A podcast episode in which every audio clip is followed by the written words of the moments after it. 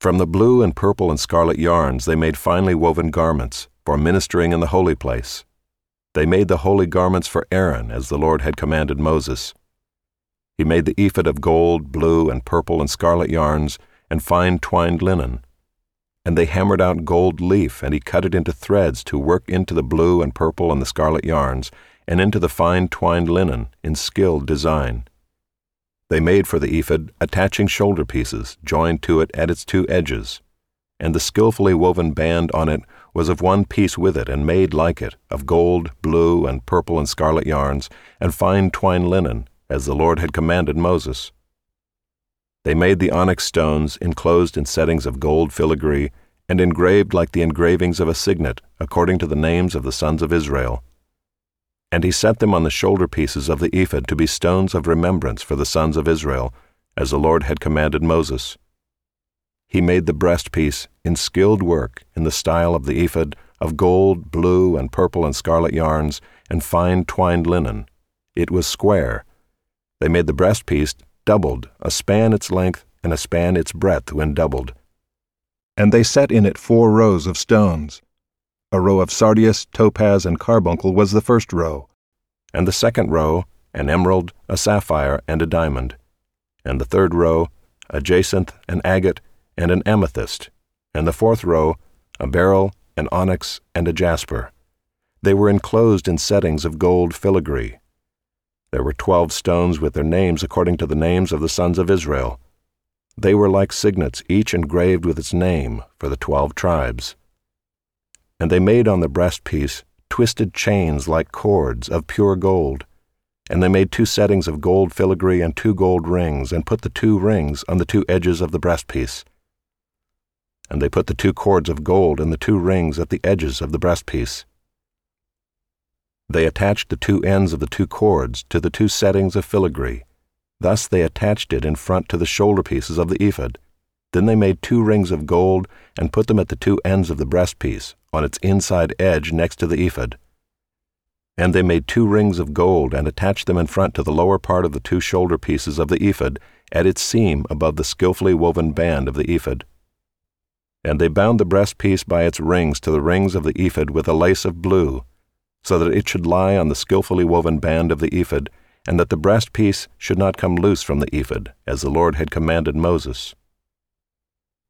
He also made the robe of the ephod woven all of blue, and the opening of the robe in it was like the opening in a garment, with a binding around the opening, so that it might not tear. On the hem of the robe they made pomegranates of blue and purple and scarlet yarns, and fine twined linen. They also made bells of pure gold, and put the bells between the pomegranates all around the hem of the robe, between the pomegranates, a bell and a pomegranate, a bell and a pomegranate, around the hem of the robe for ministering, as the Lord had commanded Moses.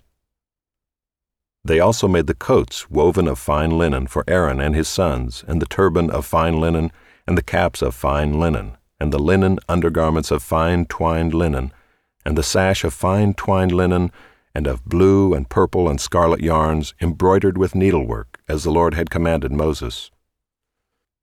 They made the plate of the holy crown of pure gold, and wrote on it an inscription like the engraving of a signet, Holy to the Lord. And they tied to it a cord of blue to fasten it on the turban above, as the Lord had commanded Moses. Thus all the work of the tabernacle of the tent of meeting was finished, and the people of Israel did according to all that the Lord had commanded Moses, so they did.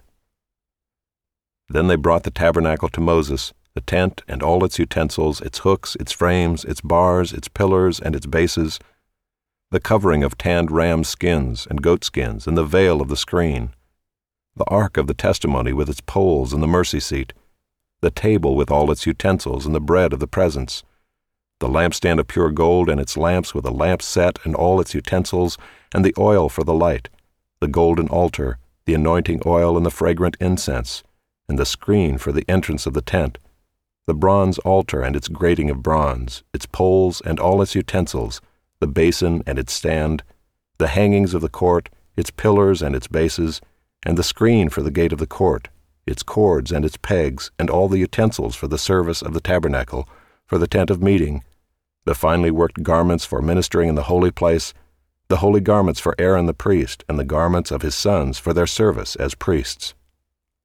According to all that the Lord had commanded Moses, so the people of Israel had done all the work. And Moses saw all the work, and behold, they had done it, as the Lord had commanded, so had they done it. Then Moses blessed them. The Lord spoke to Moses, saying, On the first day of the first month, you shall erect the tabernacle of the tent of meeting, and you shall put in it the ark of the testimony, and you shall screen the ark with the veil. And you shall bring in the table and arrange it, and you shall bring in the lampstand and set up its lamps. And you shall put the golden altar for incense before the ark of the testimony, and set up the screen for the door of the tabernacle. You shall set the altar of burnt offering before the door of the tabernacle of the tent of meeting, and place the basin between the tent of meeting and the altar, and put water in it. And you shall set up the court all around, and hang up the screen for the gate of the court. Then you shall take the anointing oil and anoint the tabernacle and all that is in it, and consecrate it and all its furniture, so that it may become holy. You shall also anoint the altar of burnt offering and all its utensils, and consecrate the altar, so that the altar may become most holy. You shall also anoint the basin and its stand, and consecrate it. Then you shall bring Aaron and his sons to the entrance of the tent of meeting, and shall wash them with water, and put on Aaron the holy garments and you shall anoint him and consecrate him, that he may serve me as priest. You shall bring his sons also and put coats on them, and anoint them as you anointed their father, that they may serve me as priests. And their anointing shall admit them to a perpetual priesthood throughout their generations. This Moses did according to all that the Lord commanded him, so he did. In the first month in the second year, on the first day of the month, the tabernacle was erected. Moses erected the tabernacle. He laid its bases and set up its frames, and put in its poles, and raised up its pillars. And he spread the tent over the tabernacle, and put the covering of the tent over it, as the Lord had commanded Moses. He took the testimony and put it into the ark, and put the poles on the ark, and set the mercy seat above on the ark. And he brought the ark into the tabernacle, and set up the veil of the screen, and screened the ark of the testimony, as the Lord had commanded Moses. He put the table in the tent of meeting on the north side of the tabernacle outside the veil, and arranged the bread on it before the Lord, as the Lord had commanded Moses. He put the lampstand in the tent of meeting opposite the table on the south side of the tabernacle, and set up the lamps before the Lord, as the Lord had commanded Moses. He put the golden altar in the tent of meeting before the veil, and burned fragrant incense on it, as the Lord had commanded Moses. He put in place the screen for the door of the tabernacle, and he set the altar of burnt offering at the entrance of the tabernacle of the tent of meeting, and offered on it the burnt offering and the grain offering, as the Lord had commanded Moses. He set the basin between the tent of meeting and the altar, and put water in it for washing, with which Moses and Aaron and his sons washed their hands and their feet. When they went into the tent of meeting and when they approached the altar, they washed as the Lord commanded Moses. And he erected the court around the tabernacle and the altar, and set up the screen at the gate of the court. So Moses finished the work. Then the cloud covered the tent of meeting, and the glory of the Lord filled the tabernacle. And Moses was not able to enter the tent of meeting because the cloud settled on it, and the glory of the Lord filled the tabernacle. Throughout all their journeys, whenever the cloud was taken up from over the tabernacle, the people of Israel would set out. But if the cloud was not taken up, then they did not set out till the day that it was taken up. For the cloud of the Lord was on the tabernacle by day, and fire was in it by night, in the sight of all the house of Israel throughout all their journeys. Jesus left the temple and was going away when his disciples came to point out to him the buildings of the temple. But he answered them, You see all these, do you not? Truly I say to you, there will not be left here one stone upon another that will not be thrown down.